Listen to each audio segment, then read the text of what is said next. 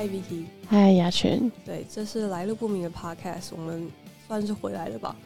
对，对，大我们之前拿掉了一集，然后它会重新上架，但我们加了一些我们要跟大家望周知的讯息，大家可以去听一下。还是这个望周知就要直接放在我们 Podcast 简介上面会比较好一点。会，我会做到这件事情。好，好，那可是今天这一集的主题呢，是如何把一个严肃的主题讲的不严肃的一集？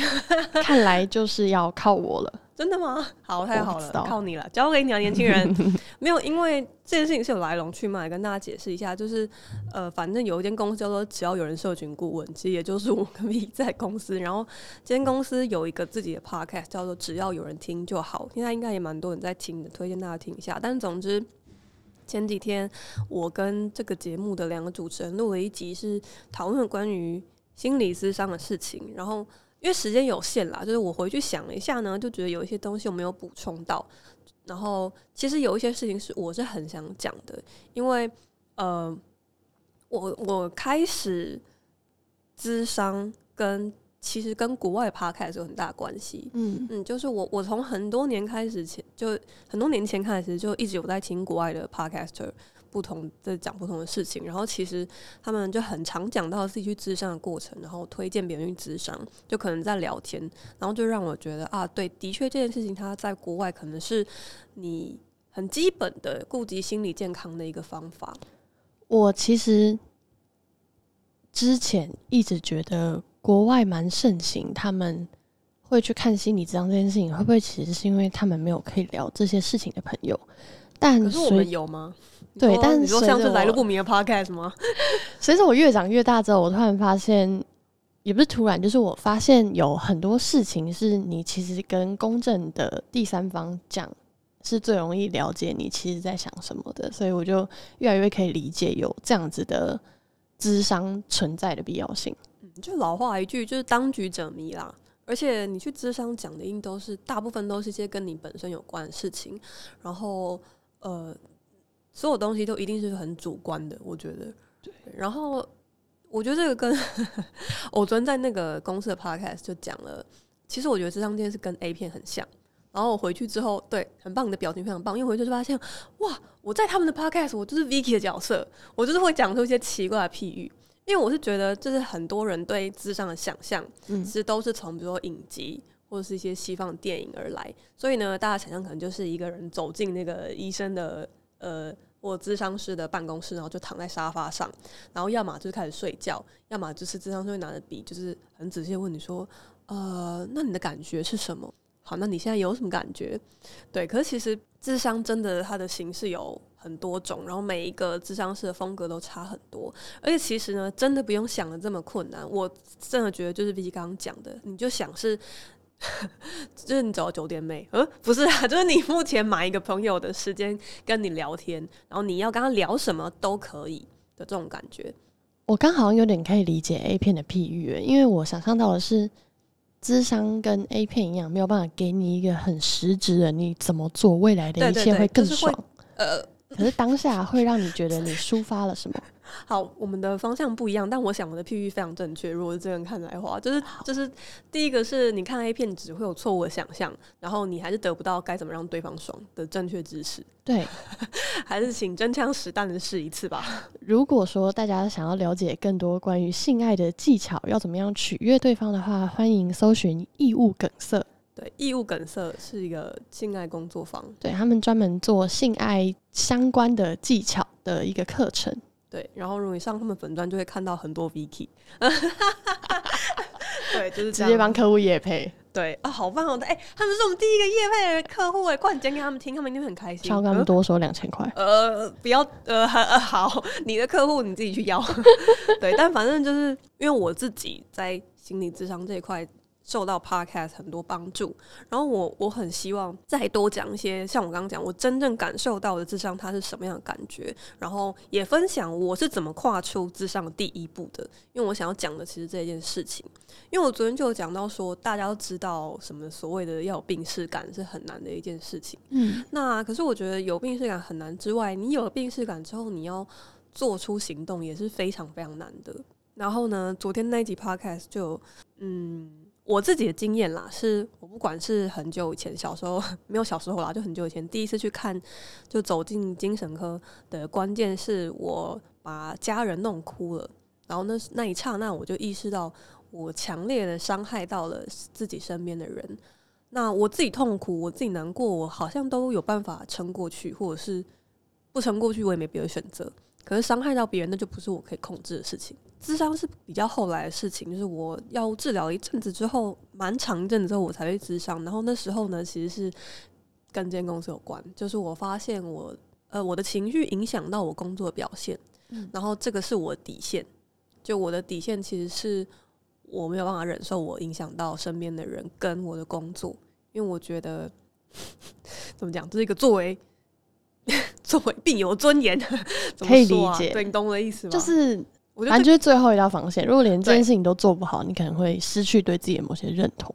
对，或者是会有一种我对不起大家的感觉，或者是我觉得这个可能女生生理女性你会比较共鸣，就是很多时候你会有一种，干我他妈身为女生这件事情我一定要做到。对对，即使它就是很平常的事情，可是就是高潮。呃。哦哦，好，对对，我我也是很想做到高高潮啦。对，哇，Vicky 今天的角色扮演的很好呢。对，那但是我要提到智商，大家还有一个很大的门槛是钱的问题。智商真的好贵啊！对，就是昨天思杰跟佳宇有说，很多人在台湾很像智商其实是一个奢侈品，然后绝对是吧？那简直像是我这辈子请过最贵的家教。对对对对，比家家还要贵好多。对对，但是呢，为什么我可以跨出第一步去咨商呢？就是因为我知道，呃，忘记是朋友告诉我的，还是我为什么知道？反但反正其实你是可以从实习的心理咨商师开始试试看。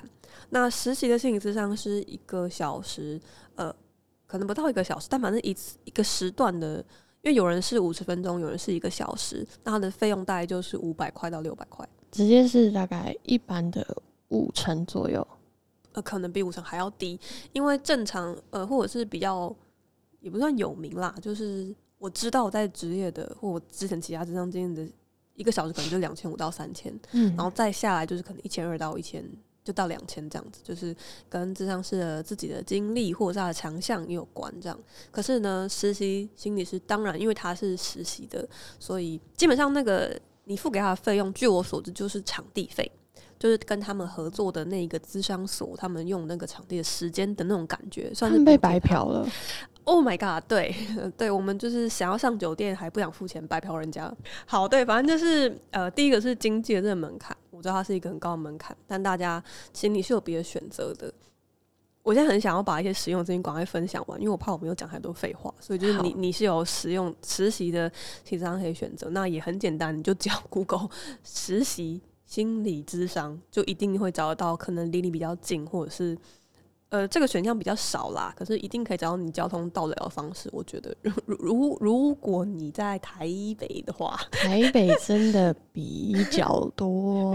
对，如果你愿意搭客运上来，然后看台北的实习智商室的话，你就可以在一个中等的价位看心理智商。如果你南部找不到的话，但我觉得应该一还是有啦，就是试试看。对，但是如果真没有的话怎么办呢？还有其他资源是，如果你是学生，或者我不知道校友行不行用，但我知道学生可以，就是应该每一个学校都一定有这样的资源。有对，然后我之前有跟 V 提到，就是你们的台大的社会系前阵子做的一件事情，我忘了是社工系，你们应该是社会社会，我记得是社会。哦，那应该就是社科院那边，他们就是有十几位老师，然后还有教授等等的，他们就决定组成一个可以接住学生的类似安全网。对，就是他们就说他们的办公室随时都会有人，然后告诉你你什么时候去的话可能会遇到谁。那他们或许不是最专业的人，可是他们愿意听你说，他们不会有任何的 judgment。嗯，对，所以学校我是觉得一定有相关的处事，它不管是什么卫生、什么什么卫生室，或者是辅导室，可能也有吧，不太确定大学现在叫什么。但是，或是像台大这样，就你们如果有一些相关的学系，我相信一定也可以让你找到相关的资源，或至少你可以问同学或问教授。对我真的觉得一定有。然后再来是，其实公部门、政府也有这样的资源，至少我知道台北跟新北是有的。就其实一样，你也只要 Google 公部门或心理智商公费，对这样的关键字，你就可以找到。然后我基本上是整个台北市每一区。他可能是在卫生所，或是某一些跟政府配合的大医院，他会有定每个礼拜定期时间的驻点的心理咨商的资源是可以用的，然后要收费，但是也非常就跟一般的外面咨商师比起来便宜非常多。那有的会需要呃精神科医师的转介单，那但是也是有可以自己打电话去问的方式。不过呃我的我可以分享我的实际使用经验给大家，就是我我记得我有一次打去，好像必须要等一到三个月。所以使用这个资源的人是很多的，但就是如果你可以是打去问问看有没有刚好你可以排进去近期的时间，然后或者是你就是可以请你的精神科医师开转介单给你。但是既然需要这个资源，我就觉得都可以去问问看。嗯，然后如果当下情绪真的在非常急需协助的情况下，我记得也有一些免费的通话资源，你是可以。尝试打开，比如说张老师，嗯，对，就是大家比较熟悉的“一九九五”啊，张老师。然后，其实 Google 现在有一个我不知道算怎么讲功能嘛，大家应该也知道，就是如果你搜寻“想死”或“怎么死”或是之类的关键字，你会收到的第一条搜寻结果，其实是它会告诉你自杀防治的讯息。这 我在说什么？自杀防治的讯息。真的哎，现在搜寻你的第一条讯息会是让我们为你提供协助，你可以拨打下面的这些专线。对，好感人的一个功能。Google 也是蛮温暖的。对，社群的背后都是人，科技始终来自于人性。讲了一些屁话。刚刚雅群有提到精神科转介，然后我自己其实有观察到，我身边的人提到心理咨商的时候，他们其实是分不太清楚心理咨商跟。精神科这两个到底差异在哪里？然后很多人不愿意去心理咨商的一个点，好像也是他们对于看精神科的障碍。太好了，那我们来破解这个迷思吧。嗯，我必须讲一下，就是我包括昨天在上公司那节的时候，之前跟现在，反正就一直啦，就我的心里都怎么讲，也不是忐忑，但是我绝对没有参透这一切。然后我们今天要分享的是，我想要分享的是关于心理智商，你要怎么跨出这一步，或者比较实用的资讯。的原因是因为，如果是要讲跟心理健康或是忧郁症比较真的比较有有关的内容的话，我不知道自己准备好了没，我也不确定我可以分享到哪里。但是，呃，像刚刚那问题还是可以讲一下，就是心理智商，像我是同时两个都有在进行的，我持续有在服药，然后持续有在进行心理智商。那呃，不好意思，我不是专业的，可是我印象中，其实台湾是没有心理医师这个东西的。我也不确定世界上真的有心理医师这个东西，但是台湾没有，台湾只有应该只有精神科医师跟咨商师。对，那精神科医师他是可以做出诊断，是可以开药给你的。呃，我再讲一次哦，我不是专业的，如果有刊物的话，我会放在资讯栏。但是像我去精神科，我是会拿药的，然后他可能呃，像我我其实也因为看过精神科，就是会。医生会建议我去，可能需要看一下脑部，因为可能你的情绪的起伏是跟你其身体其他地方有关的。然后，包括情绪稳定的药或者是睡眠相关的药，都是精神科医生他才能开给你的。那智商是他的他可以做的事情，其实就是用呃对谈或者是没有药物治疗的方式，我的理解啦，然后跟你解开你心中的一些问题，或是引导你更了解自己。我想要分享一个我高中的时候上过的生命教育课的事情，就是因为其实，在高二、高三的时候，你全神贯注的事情就是学测，然后所以当有一些很很废、当下很废的课，就会被拿去。念书啊，自习或什么的，所以其实我们当时有一门课叫做生命教育课，然后我们那时候一直觉得那个老师非常奇怪、非常奇葩，他我们的问题都很像是哲学问题。然后我记得有一天上课的时候，他发了一张纸下来，那是一张学习单，然后他要大家想自己近期开心、跟难过还有生气的事情是什么。然后我们那时候就想说很敷衍，就把它写完，觉得这老师又在 k 笑。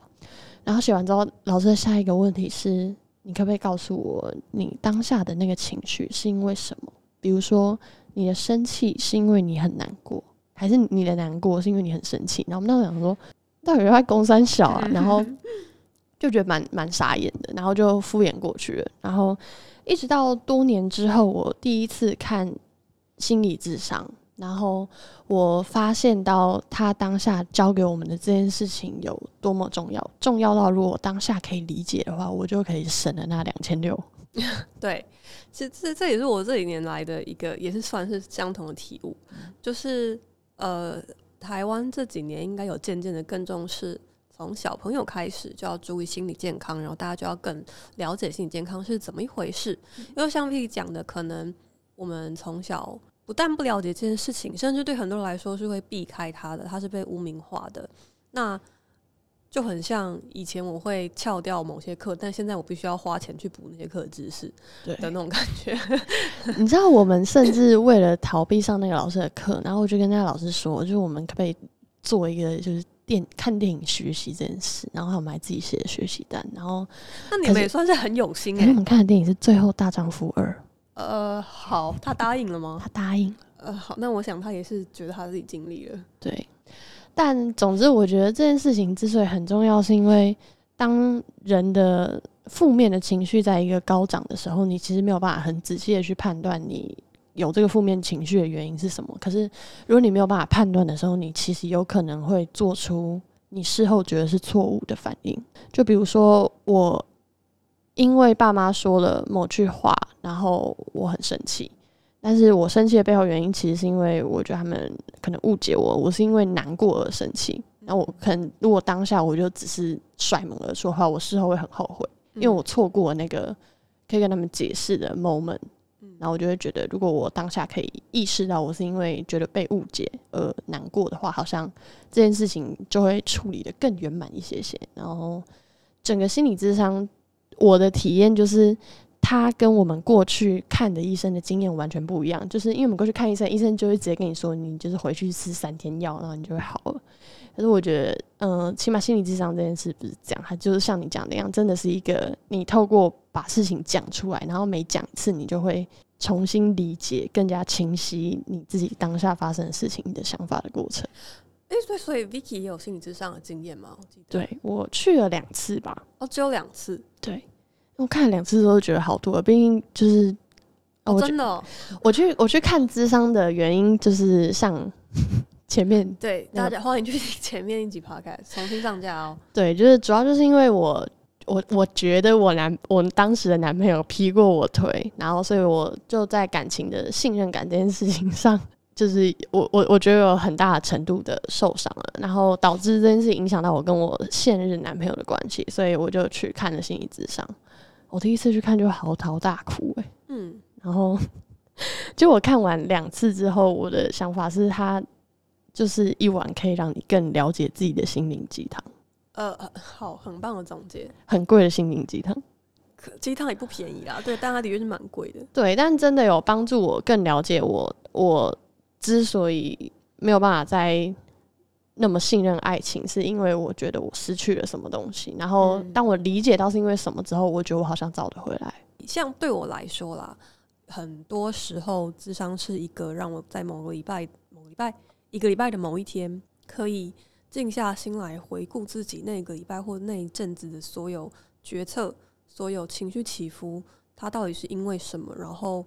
我为什么到了这个礼拜这一天会特别记得某个人的一句话，或我对某个人做的某件事或某句话，跟我自己的个性还有我自己过去遭受到的经验有什么关系？为什么他会对我影响这么深？很多事情，如果你我每天都。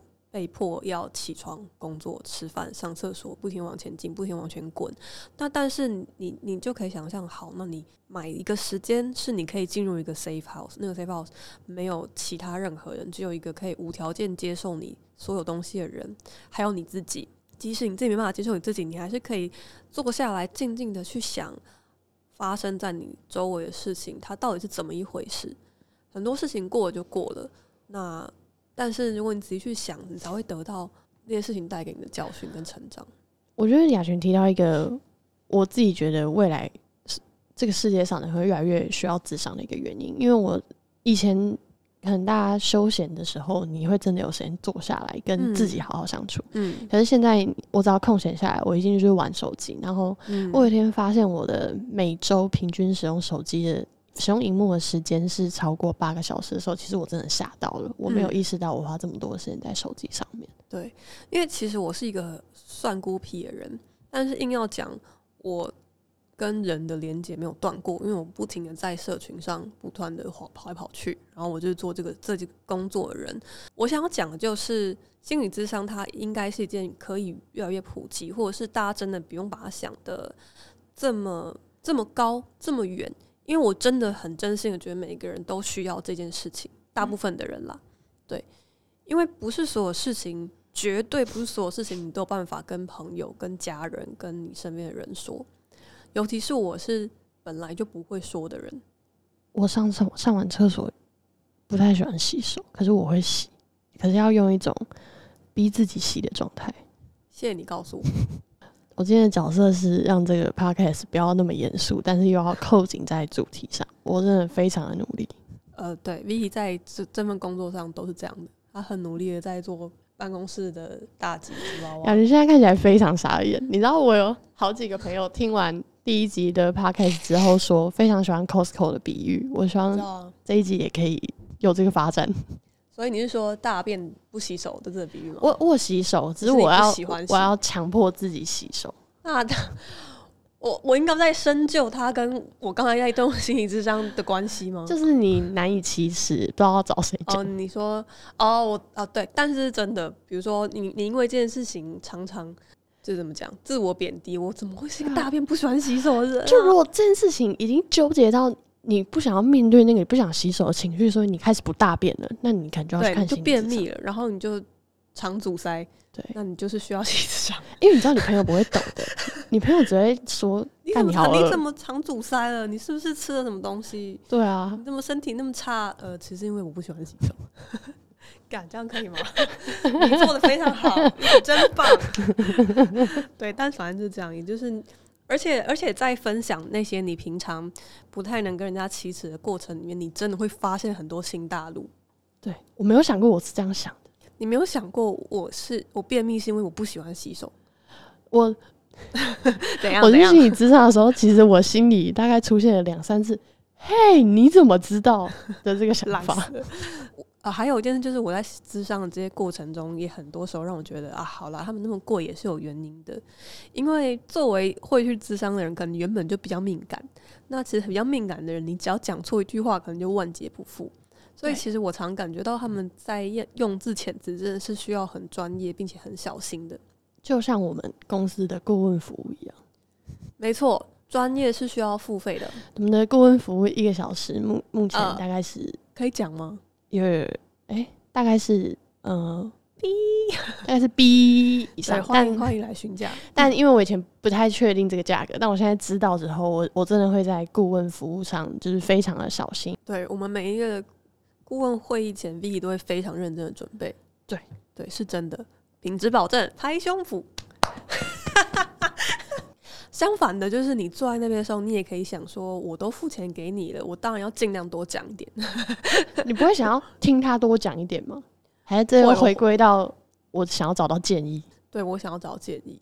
然后其实，好，这进入到点个人分享，就其实我好像蛮让我这样是困扰的，因为我是很不讲话的类型。然后我不讲话，他要怎么给我建议呢？但后来有比较好啦，所以你的智商师都是跟着你蛮久的人？没有没有没有，我我换过智商师，但是不是就不是呃不是不好的分手，在说什么？你怕他听你的 podcast？对，哦对，等一下这个好，这个放在后面提醒我要讲，但但是先讲先回来，就是换的原因可能都只是因为单纯智商是个人生涯规划，他可能要搬家或者就都是这种，就是不是那种他觉得他没办法再再再跟我谈下去的类型。对，但是但是每一个智商师基本上我都觉得蛮不错的，而且就这样才让我知道，哦，原来智商师跟智商智商师之间是有很大差别的，就是不管是大家谈话的方式或者喜欢的技巧，所以这个也是跟大家说，如果你今天跟他谈了大概。我我我个人是觉得可以三到四次或三次。那你真的觉得不行，就赶快换，因为这个对你们彼此都有好处。就是可能 it's not you, it's me，也有可能就就是他，反正就是可能就大家习惯的方式或可以敞开心胸的方式不一样而已。应该就是，如果智商是给你的建议完全不贴合你的心意的话，也不要觉得是不是我这个人哪里有问题。专业给的建议，为什么我觉得不是这样的？对对，没错，你讲的很对啊！而且呢，你如果真的觉得不舒服，我觉得你也是可以非常直接大胆的跟他讲出来，因为你就是付钱给他，而且这个对他也有帮助。就是我我自己感觉是这个其实是对他有帮助，因为他会更了解你。对他会更了解你，也会更了解他自己的工作。原来他可能之前就对其他人讲一模一样的话，其他人不会有感不不好的感受，或其他人不讲，但是他你我我个人觉得就是这样给他一个 feedback 啦。哇，所以心理智商是其实是一个要非常细心思细腻的人才有办法当的吗？因为很难想象大辣辣的人可以。嗯，这我不太知道，这因为我不是专业。好奇的。可是我的确是觉得他们 在讲屁话，觉得他们也算是是很辛苦啦。因为我的智商曾经跟我说，他就是有跟我分享他在生活中，比如说过马路的时候，突然想起某一段跟我智商的时候我讲的话，然后让他思考一下，然后我就想起了我不断的梦到自己在提案这件事情。就是其实那个感觉就很像，就是你一直梦到你自己在工作，或者是你在嗯生活中某个时间，你就是甩不掉那个工作，就一直 hunting 着你的那种感觉，也算是其实他也算是帮你分担了你的情绪。但我想，不知道他们承担的压力应该应该会比我们来的大很多，因为他们说错话可能会影响到别人的生命，而我们说错话可能就是工资少个几百万。但也是会影响到别人的生命啊！在说什么？嗯 没有啊，就是对啊，还是一样，就是术业有专攻啊，嗯这是他们的专业。然后我刚想要讲，就是要讲的一件事情是，呃，我想要再补充一些真的实际的我。至少我自己经历到的智商，它实际的情境是怎么样？那像我体验到的，就是一样是有一个智商的空间，可能是一个小房间，大家就很像是比较温馨舒适的客厅或者交易厅。嗯，然后真的就是你走进去坐下来跟朋友聊天，所以这段都很简单。那我想要补充说明的是，我知道的是，因为我换过智商师，所以我知道的是他们有很严格的规定。首先是这很很容易理解吧，就是专业素养啊，就是他们是呃所有跟那个医病原则一样，就他们都不能够泄露，不能够外露。那除非是他们有研究需要，一定会取得你的同意。嗯，然后再来呢，是他们离开那个房间之后，有关的事情他们也不能跟别人讲。对，然后再来呢，是如果你们在路上遇到，其实他是不会跟你打招呼的，他会当做不认识你这个人，除非你真的很主动、热情的去跟他打招呼。我现在比喻真的很不恰当，但我心中想的就很像是炮友。对对，炮友。出了这个房间，我们就不会再认识了。但这个房间里面发生的事，我是不会说的。对，就是 what happened in this room stay in this room。对，然后他是，但是这个也可以跟大家讲，就是可能会有一些人有这个疑问，就是啊，我也许我本身就是一个很害怕跟别人有高差的人，但是那我还要多跟一个人分享我的情绪，会不会引来更多麻烦？或者是你的隐私，其实真的是我的感觉是受到很完整的保护，这个真的是他们的专业跟他们的责任。他们就像是河边的芦苇草一样，你可以在那边大喊出你的秘密。国王长出羊耳朵，好，Vicky 又丢了一个非常棒的譬喻，对，大概就是这样子。对，但是我我也觉得这个可可能很多，因为我之前也不知道这件事情，如果不是我换过智商师这样特别跟我说的话，我也不知道。所以大但家，讲这件事情有让你更安心吗？我本来就很相信他们不会拿我的事情去外面乱讲，而且我也不在乎啦。哦可是我想，就有一些人的事情可能会真的不希望外传。对，或者是他们他提到他们的原则是在外面遇到也不会也不会打招呼，就是会真的是不认识你，这件事让我还蛮安心的。就我之前没想过这件事情。毕竟遇到的几率也太小，但我觉得如果有考量到这件事情，真的是蛮细心的。对，其实不小诶、如果都在台北的话，哦、真的、哦，我觉得啦，就很可能大家大家捷运还是会遇到什么，但反正就他们会，他们原则是会装作不认识你，对，也是为了彼此好这样子。在说什么炮友，就是炮友啦。对，每个礼拜约一个时间啊。我觉得很棒的是，我们刚刚真的是同时说出“炮友”这个词，对，到底在干嘛？脑袋有什么问题呀、这间公司有什么毛病啊？太像了。这间公司很喜欢用譬喻法，对，而且都是一些色色的譬喻法。对，我们今天讲的 A P 有 A 片有炮友，然后但是我们不小心又讲很长，不过中中间会剪掉一点啦。我还想要问问看 Vicky，就是有没有什么可以分享的？就是我记得你之前有提到你有一个不太确定熟的朋友，嗯，但是好像后来是他过世了，对。然后那时候我记得你有说了你的心得，其实是呃，算是为了他松一口气吗？对，反正嗯，她其实是一个长得非常漂亮的女生。然后她在大学期间，我其实透过一个拍片的机会，然后认识她，是我朋友的朋友。然后她，我觉得她是一个很有活力的人。她是那种你可以想象她在大学就会创立起一个组织，然后自己办了一个像是 TED Talk 的东西的那种女生，就是很很有理想，很有抱负，也很喜欢行销。然后。她，我我认识她一开始的第一印象真是非常好，就是一个很阳光的女生。但后来透过她自己分享的一些贴文，我才知道她其实是深受忧郁症，后来变成躁郁症的困扰。主要的原因是来自于她被她很熟悉的家人有类似性骚扰的行为，可是她家里没有人愿意相信她，所以这件事情让她痛苦很久。然后后来。就反正断断续续有几次见面的机会聊天，然后他看起来状况也都还行，但有一天突然就看到他自己有在进的一个粉砖宣布他过世了，嗯，然后当下其实非常震惊，因为我一直都觉得不管他在怎么样子辛苦，我知道他。因为病的关系让他很痛苦，可是我觉得他还是可以撑过去。可是因为我可以感受到他是真的很想要活下去，他很想要证明他很好，他可以做很多的事情，只是因为他遇到了不好的事情。但是当他真的，我知我知道他过世之后，其实我还是很替他算开心嘛，算蛮难过的，但就是很开心，觉得他终于不用再面对这一切，因为看着他分享的那些事情，你会知道。当他开始非常害怕接触人群，然后他没有办法去上课，可是他又多么想要完成大学学业的那些挣扎里面，我觉得那不是任何一个正常人可以承受的痛苦。然后也是我第一次开始思考自杀这件事情是不是全面都是这么负面的？自杀的人真的就是他不想要再解决问题了吗？嗯，这个主题我们可能前两集我还可能现在还没上，稍微。聊过，但这不是我今天想要讲的。就是其实我我会想要提一件事是，呃，我知道台湾这几年大家对于个人的心理健康啊，或者是忧郁症、躁郁症的就医跟治疗，还有病视感或是智商这类话题，我们已经越来越敢讲，也越来越多人在做些呼吁。可是其实我最近观察到一件事情，跟我觉得之后大家也要一起看的事情，其实是病友身边的人这件事情。嗯，你要怎么陪伴？可能是有忧郁症或躁郁症或者心理疾病的家人，或者是当你身边有这样的朋友，你到底应该要怎么自处？那我不是这方面的专家，但我只是想说，我觉得接下来我大家也可以一起重视这件事情，因为像我最近看到的几几篇文章来讲这件事情，都是说我我自己也是一样的想法，就是我希望那些那些人，就是你你可能。身边有忧郁症的朋友或家人的，你在陪伴他们这些人，还是可以理解。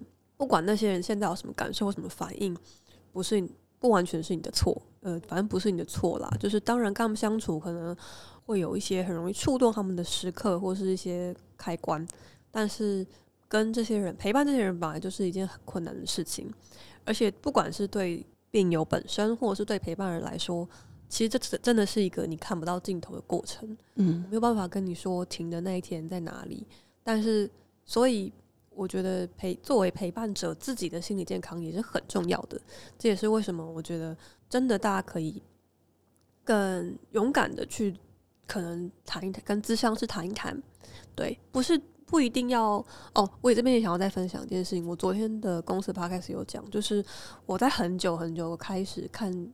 精神科很久很久之前问过我的某一个精神科医师一个问题，就是我很绝望，我不知道我到底应不应该要来看，然后我的终点在哪里？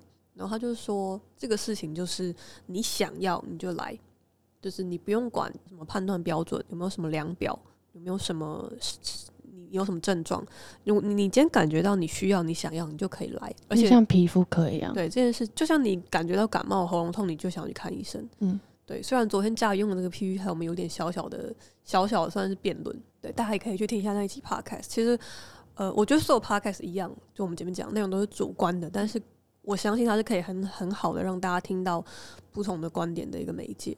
我刚提到皮肤科的原因是因为我前阵子跟一个朋友就讲到，就他长了一颗让他很困扰的痘痘，然后我就说你应该去看医生，可是他的反应很像是你为什么把这件事情闹大到要看医生？可是我觉得如果这件事情真的困扰你那么久的话，我觉得这件事情就是值得你看医生的。我对我觉得对我来说。心理智商跟精神科也是一样，只要你觉得这件事情真的困扰到你了，那我觉得你可以起码试着一次去询问看看专业的建议，或许你会有完全不一样的想法。嗯，对啊，因为长大之后，大家应该都知道有问题要找正确解决的人嘛，所以心理健康这件事一样。然后，呃，作为陪伴者，真的也要好好的照顾自己。我觉得这件事情对我来说是很重要的。对，嗯其实，嗯，很常看到很多网络的文章说，作为一个身边有忧郁的忧郁症的人的陪伴者，什么样的话可以说，什么样的话不能说。但是，其实我后来听几个朋友的反馈，其实是他们觉得这些东西不是一个。客观的标准是很主观的，所以我觉得比较大的重点可能还是当你说了某句话，你要你观察到他的情绪反应有点不太对的时候，或许你可以比较直接的问他说，是不是这句话造成你什么样比较不好的感受？那我我未来就知道怎么可以避开啊吗？嗯，我个人 对像这样我就觉得这非常因人而异，因为像如果是我的话。我也不建议这样，不过，所以我的重点还是在我能说的，就我想说的跟能说，就只有我觉得作为陪伴者，你还是你自己的心理健康，也希望你好好的重视。对，对，就是有很多管道或是帮助自己的方式。虽然 虽然我听不进去，但是如果你作为陪伴者，还是希望好好照顾自己。讲什么屁话，就是但就是这个样子。至少不要觉得对方。怎么了？完全是你的责任，因为我觉得这个心理负担会非常强烈，甚至可能会影响到你自己本身的情绪。就是你可以陪他，可是不要觉得如果对方的状况不如你预期的话，就一定是你做错了什么。嗯，然后反正总而言之，就是所有人都要好好重视自己的健康。今年是二零二零，是健康这个词让大家很有感的一年，但是我们失去了很多。对，但是除了就是。反正外面健康，里面也要健康啦，就是全部都要健康，健健康康发大财。有点好奇，亚群觉得心痛跟生生理上的疼痛哪一个对你来说是比较痛的？呃，我前反正就特别去看了或听了，有看有听跟疼痛这件事情有关的一些资料，然后反正是我印象中科学是有证实，其实心痛是真的会有生理上的疼痛，就你心里。就是什么心痛是真的会痛，我不知道这样我好像只有第一次谈恋爱的时候有心痛到心真的有一点痛的程度，但是对我来说，绝对是心理上的疼痛比较难忍受，因为我会用生理上的疼痛来转移我心理上的疼痛。理解，对，所以就是大家好好照顾自己的心理健康。我也还在这条路上，也许等我有一天准备的更好了，我可以再跟大家分享更深入。但是如果你本身是有来自伤，或是有相关困扰的人，希望嗯没有希望什么，就是好好照顾自己，在你做到的前提之下。然后，如果你是陪伴者的话，我更希望你好好照顾自己，因为以我的角度，我会觉得我希望身边的人好好的，比我自己好更重要。我很好，太好了，看到 Vic 很好，我就好了。You happy, I happy。你也像一个过于开心的人，因为我。被身边的朋友或同事问过好几次，你怎么有办法那么开心？真的有人这样直接问你哦？我前几天我前几天在群组里面讲了，就是同事去年圣诞节的时候订了某个烤鸡的组合，然后因为里面有薯泥这件事，然后我就很开心，我我真的很开心。然后就我同事就特别走过来，然后站在我旁边说。这是去年的事情哎，你怎么有办法开心到现在啊？你有什么秘诀吗？这样很好啊，没什么不好。但是我应该是真心问过，你怎么花那么多吧？